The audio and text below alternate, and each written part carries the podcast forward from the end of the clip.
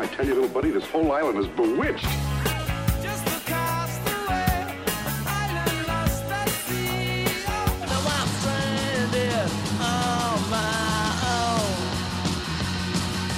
Stranded far from home. Oh, come on. You remember, we were shipwrecked together. Stranded, I'm so far home. Stranded, yeah,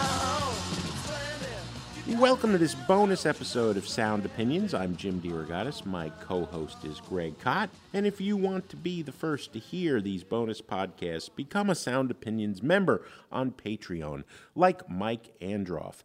Thank you for your support, Mike, sincerely. As you know, Greg and I have so much music crammed in our heads, we just can't talk about it all in the regular show.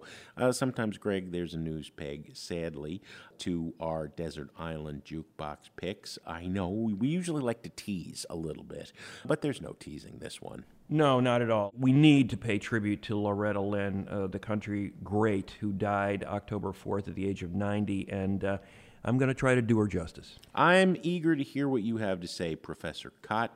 That will be in a minute on Sound Opinions.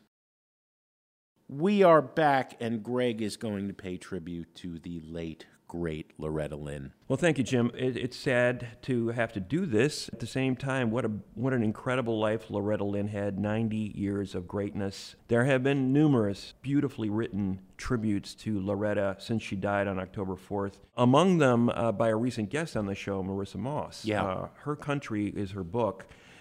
And she has said that that book, the artists that she covered in that book, contemporary country icons, you know, the Kacey Musgraves, uh, etc., the, these artists would not be here if it wasn't for Loretta Lynn's example. Yeah. What, what the road that she paved in country music when she began her career in the early 60s. What an incredible story. You know, uh, the song Coal Miner's Daughter, it's really her life story in a lot of ways, uh, and also the title of the movie that was made about her, starring Sissy Spacek. An incredible piece of writing. Well, I was born a coal miner's daughter in a cabin on a hill in Butcher Holler. That's exactly where she Butcher started. Holler. Butcher Holler in Kentucky, a coal mining community.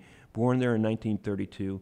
She was 15 years old when she was married to Oliver Doolittle Lynn, who was 21 at the time. That was in 1948.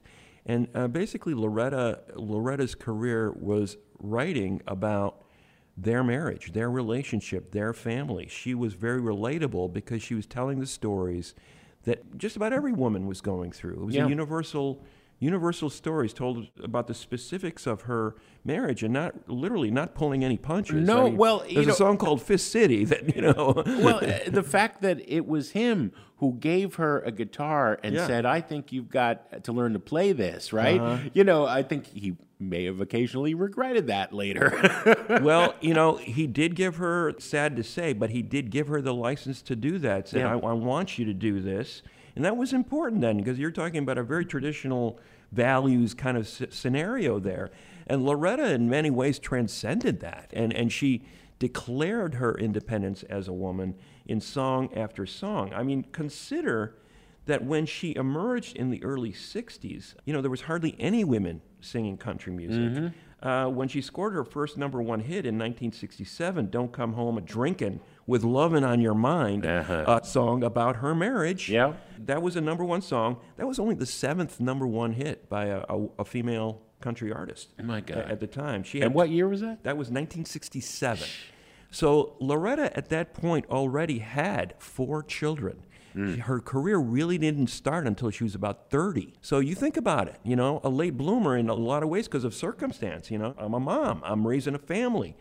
And her husband is encouraging her to write music, and it turns out she's a great songwriter. Yeah. You know, I should note that here's the seventh uh, number one hit by a female country artist, but it was the first one that was written by a female country artist. Nashville's a factory town. Yeah. Songwriters write the songs, uh, singers sing them. Uh, not for Loretta. Loretta was a great songwriter, in addition to being a great singer and a great performer. So she she did it all. That can't be emphasized enough. How you know the path that she paved. The "Don't Come Home a Drinking with Lovin' on Your Mind." She's an angry wife. She's fed up with her husband coming home late, Yeah. and, and wanting sex after he's been drinking all night. you know? Demanding, You yeah. know, exactly, demanding it. Fist City in 1968. You know, you think about Dolly Parton's song "Jolene." She's begging the woman not to not to. Uh, mess around with her husband. Fist City is like, you mess around with my husband, I'm going to punch you out. Yeah, right. You know? That's 1968. Rated X in 1972 about the stigma that uh, divorced women would face, you know? The Pill, 1975, about birth control. Yeah. Not just the birth control, but the freedom and independence that it afforded to women at that time. A lot of these songs uh, became hits, even though not all radio stations would play them. The content was considered too controversial. But, you know, she didn't care. You know, I'm Yeah. going to write about my life. Here's what I'm feeling. Here's what I'm doing. She was incredibly relatable because a lot of women were going through the same kind of issues with their husbands or their their marriages. She basically gave voice to their lives. An incredible, incredible uh, pioneer in, in that regard.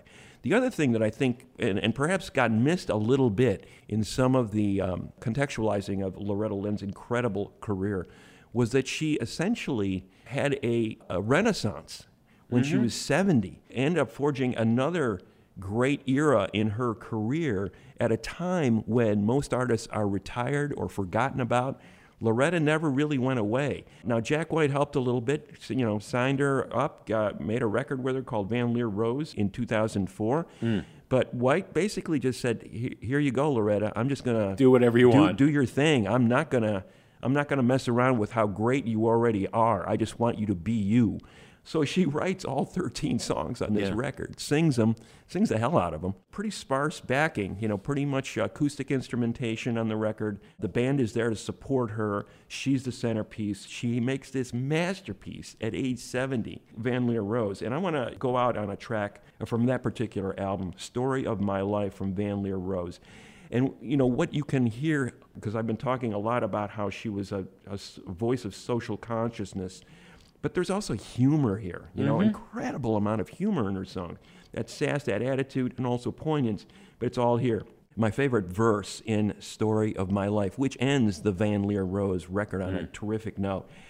Well, some big shot from Hollywood thought a movie about my life would be good. It was a big hit, made a big splash. What I want to know is what happened to the cash.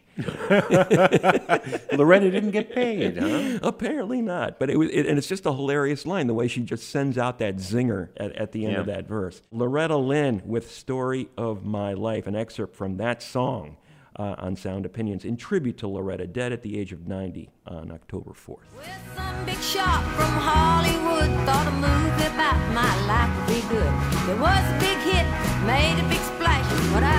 splash. What happened to the cash. Yeah, hey, yeah, hey, yeah, hey.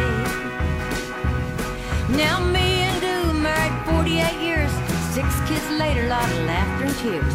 I have to say that I've been blessed, not bad for this old Kentucky girl, I guess. Yeah, hey, yeah. Loretta Lynn, Story of My Life, a uh, fitting tribute to one of country music's greatest artists of all time, Mr. Kot. That is it for this bonus episode. To support Sound Opinions, become a member on Patreon and connect with other listeners on our Facebook group. As always, Sound Opinions is produced by Andrew Gill, Alex Claiborne, our associate producer, Sol Delgadillo, and our intern, Lauren Holt. Our social media consultant is Katie Cott. Thanks for listening.